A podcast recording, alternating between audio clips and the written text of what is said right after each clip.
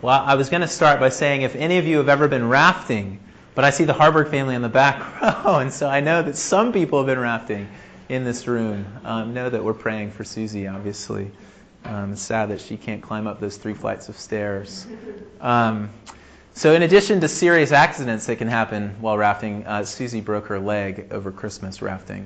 Um, you'll know that if you've been on a river on a boat before, that if you don't provide any resistance, in other words, if you don't listen to what your guide says and paddle, your boat is most likely going to go, or not most likely, it will go in the direction that the main stream, the main current is flowing.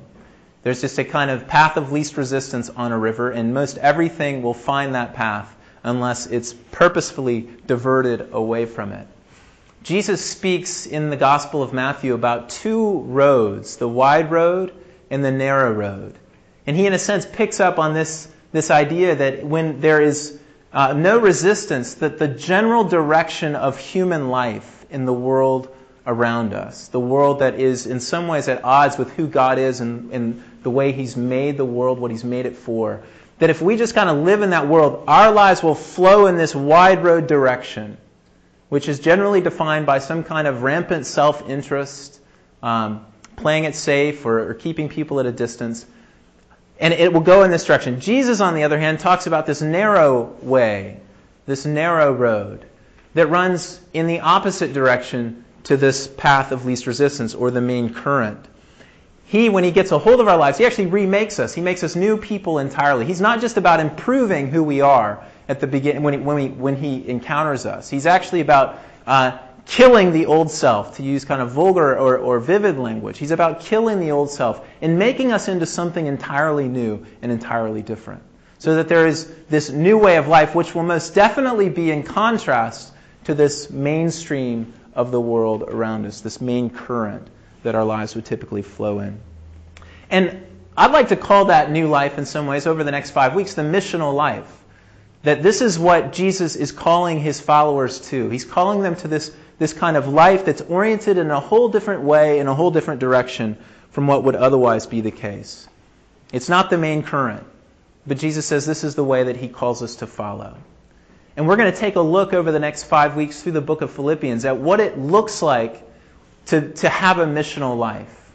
Now, for those of you who are part of this community, and this is your home church, Church of the Cross, and we're, as you know, we're a church plant. We're getting started still in many ways and seeking to be a witness here in the city. This is what we have said we want to be. We want to be a missional people.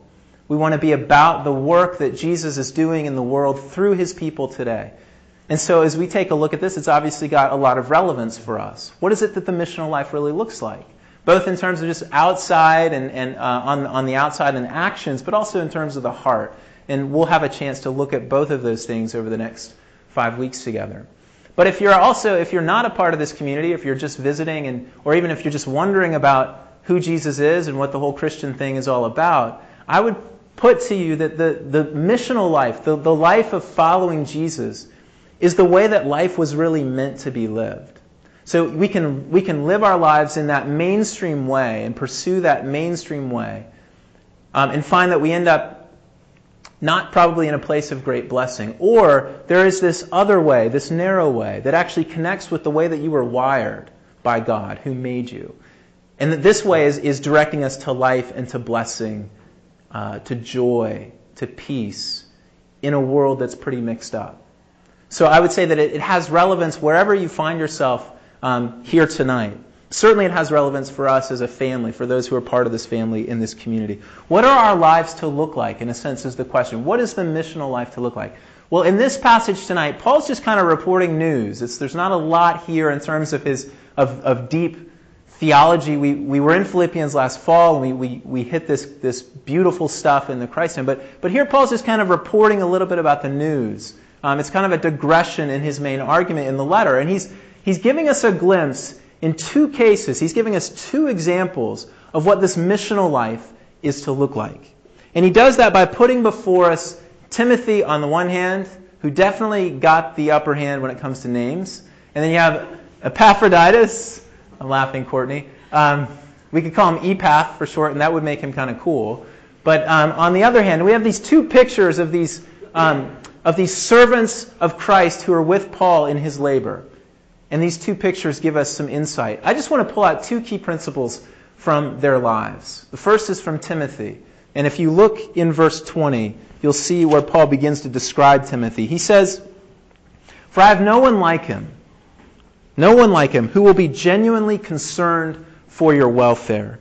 They all seek their own interests, not those of Jesus Christ.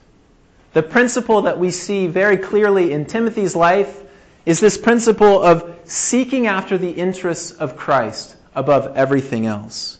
It's about putting the concerns of others, as Paul says earlier in chapter 2, as more important than our own.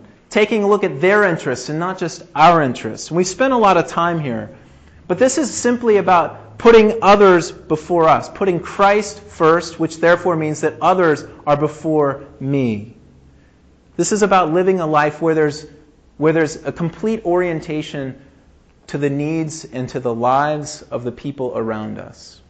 The word actually used for genuinely concerned is the same word that's used in chapter 4, verse 6, where Paul says, Don't be anxious about anything. So, in a sense, what Paul is describing Timothy as here is as somebody who's anxious about the welfare of the Philippians.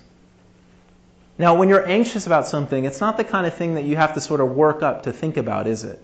It kind of always enters your mind for better or for worse. If some of you out there struggle with anxiety in a negative sense, you can imagine just take the spin in a different direction and think about the fact that, that Timothy is anxious for the welfare of the Philippians. He's thinking about them all the time. They're consuming his mind and his heart. That's his primary concern and interest. Anxious for their well being. So let me just ask, in terms of our own lives and our own consciousness, if you will, how much of your time throughout the week is spent thinking about the needs of the people around you. Really, if you're just honest about your life and the way you experience the world and the way you experience your, your busy life, is there a whole lot of time there for you to be anxious about the well being of others? Perhaps those who, who um, are suffering in some way right now, uh, maybe in our community, does that concern us on a, on a routine and regular basis? The people who are like Timothy, living a very missional life, seeking after the interests of Christ. It's interesting that phrase, the way Paul uses that. Prioritize obedience to Christ over their own interests and their own gain. Obedience to Christ over their own interests and their own gain.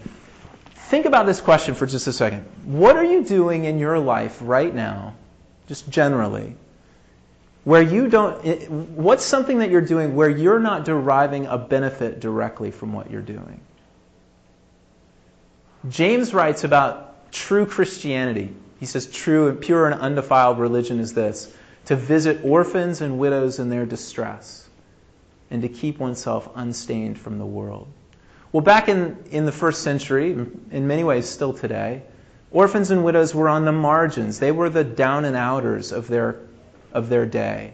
No access to the power games of the culture around them. If you were to go in to visit an orphan or a widow in the first century, there would be no profit for you. There would be no way in which that action would, in some way, um, fold back upon itself and bring you some kind of blessing or advancement in honor in the society in that day. This was a kind of pure action of love, motivated by an obedience to Christ, a love for Christ that, that flows out of us. So the people like Timothy living a mission life are asking not what's in it for me about what they do day to day, but what's in it for, for Christ? Which then naturally just goes to this next question what's in it for, for others? What's in it for the people around me? How much does that question uh, get into your mind on a daily basis as you go about life? Or sometimes maybe life is just so full, life is just so busy, life is just so frantic, it's a rat race that we find it almost impossible to get outside of what's just um, a barrage, a constant barrage upon us of, of activity and things that we have to do to make life work, to put food on the table, whatever it might be. So that's the picture that we get from Timothy. This picture of seeking the interests of Christ above our own. The second principle from this text, from um, the longer named Epaphroditus, is um, this idea of taking risks. Taking risks. Notice just for a second the first principle, seeking the interests of Christ, therefore of others, runs in direct uh, contrast to the main current of human life as we know it in the world today, which is about self interest, taking one's own rights, making, taking care of one's own. A more cynical way to say it would be looking out for number one. In Epaphroditus' case, what does Paul say? Look in chapter 2 here again. He says, um, I am more eager to send him, therefore, that you might rejoice in seeing him, that I might be less anxious. So receive him in the Lord with all joy and honor such men. Verse 30. For he nearly died for the work of Christ. Paul's just talked about how he was he got very ill on this journey to see Paul, most likely in Rome from Philippi. He nearly died for the work of Christ, risking his life to complete what was lacking in your service to me. Risking his life to complete what was lacking in your service to me. Maybe some of us in this room are risk averse, maybe some of us are risk prone. But the idea here is that the missional life, as we learn from Epaphroditus, and as we learn from Paul himself most clearly, who's writing this letter most likely from a, a, Roman prison cell, taking a fairly big risk in his own life, that the missional life is a risky life. It's not about playing it safe. It's not about um, just kind of gently moving through the world, but it's about following Christ's lead wherever it may take us and at whatever it may cost us, whatever it may cost. And it's about doing this not for our own glory or advancement or gain. Now, I don't know about you, but I'm actually pretty willing to take risks when it has a pretty good payoff for me. Um, I'll drive fast if I need to get somewhere quickly. I'll take a risk. The other day, just this week, I was wanting to catch that train on the T, and so I ran very quickly in front of the T before it kind of crossed the road, and I got honked at by the T guy. and um, I'll take risks when it's something that I want uh, want, something that I want pretty badly. And I imagine that you're probably the same way. Even if you're risk averse, if, if there's something that you want badly enough, you're going to step out and take on some danger, maybe some risk, some willingness to maybe lose something in order to get whatever it is that you want. So just change the goal here, and we get a picture of the missional life. What we see in Epaphroditus is that he's willing to risk his own life. He's willing to risk his own life for the benefit and well being of Paul the apostle to complete the service of the Philippians to their friend in Rome. As Paul says, he nearly died for the work of Christ. It's for Christ, though. It's to make his name great, to make his name exalted and lifted up, and not to get what Paul or what, what Epaphroditus wants. You see this throughout the history of the church, too. Lots of examples could be pointed to, but I want to just give you a, a few here. One is from the book of Hebrews, where it talks about the fact that the, the, the, um, the people uh, that, that were being written to says, Recall the former days after you were enlightened, you endured a hard struggle with some sufferings. It says, For you had compassion on those in prison, and you joyfully accepted the plundering of your property, since you knew that you yourselves had a, a better possession, an abiding one. They went and visited the people in prison in that day, which they knew would lead to their own possessions being plundered. They took a risk in following after Jesus. Or this quote from a bishop in the, in the church in the third century about the early church. He says, During the great epidemic, most of our brother Christians showed unbounded love and loyalty, never sparing themselves. Heedless of danger, they took charge of the sick, attending to their every need and ministering to them in Christ. Many, in nursing and curing others, transferred their death to themselves and died in their stead and died in their stead. And then there's the, the witness of, of the, the missionaries that have gone out and risked so much. We could, we could draw from Hudson Taylor or William Carey or C.T. Studd, or you can just kind of go on and on. One I want to just give you a win- window into is Mary Slessor. She was a Scottish woman born in 1848. Uh, and at the age of 28, she left her life and family in Scotland. She was from Dundee, Scotland and moved to what, what is present day Nigeria to serve Christ and to give her life. She died at the age of 66, um, having given her life there. Warned that Nigeria was a, quote, white man's grave by her friends and her family. Her reply to her questioners was that Nigeria was the post of danger and was therefore the post of honor. Few would volunteer for service there. Hence, she wished to go, for it was there that her master needed her. This is the kind of, of risk taking upon which the church has been built for 2,000 years.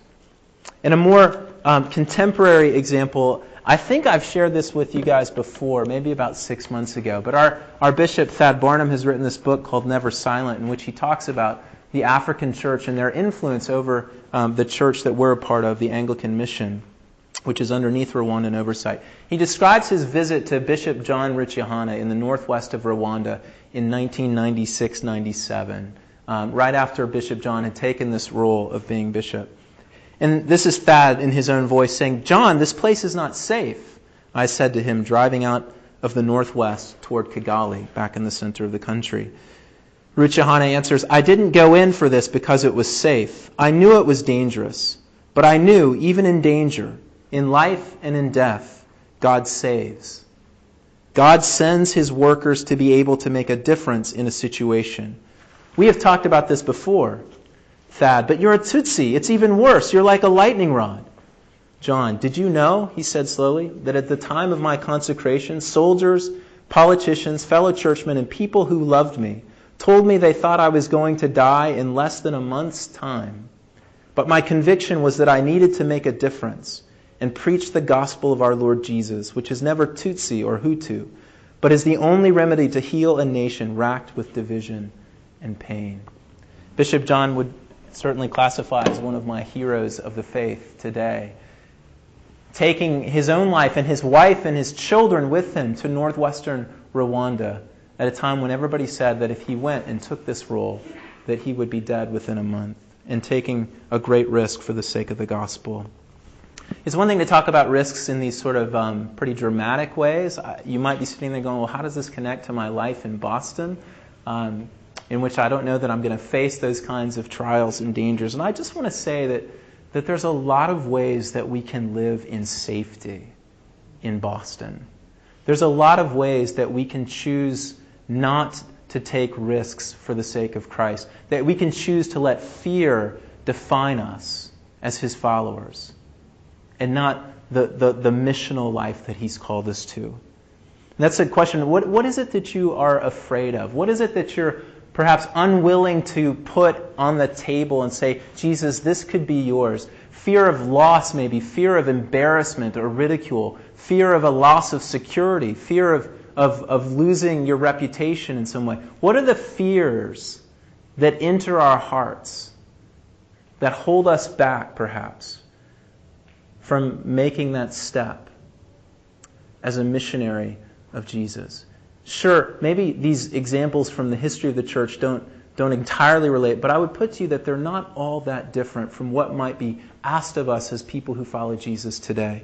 Think about maybe just if you're riding the T one day and somebody uh, is mouthing off and being rude, and everybody's just kind of quiet and, and looking away. Would you be willing, if the Spirit prompts you to, to take that risk, to step into that situation as a peacemaker?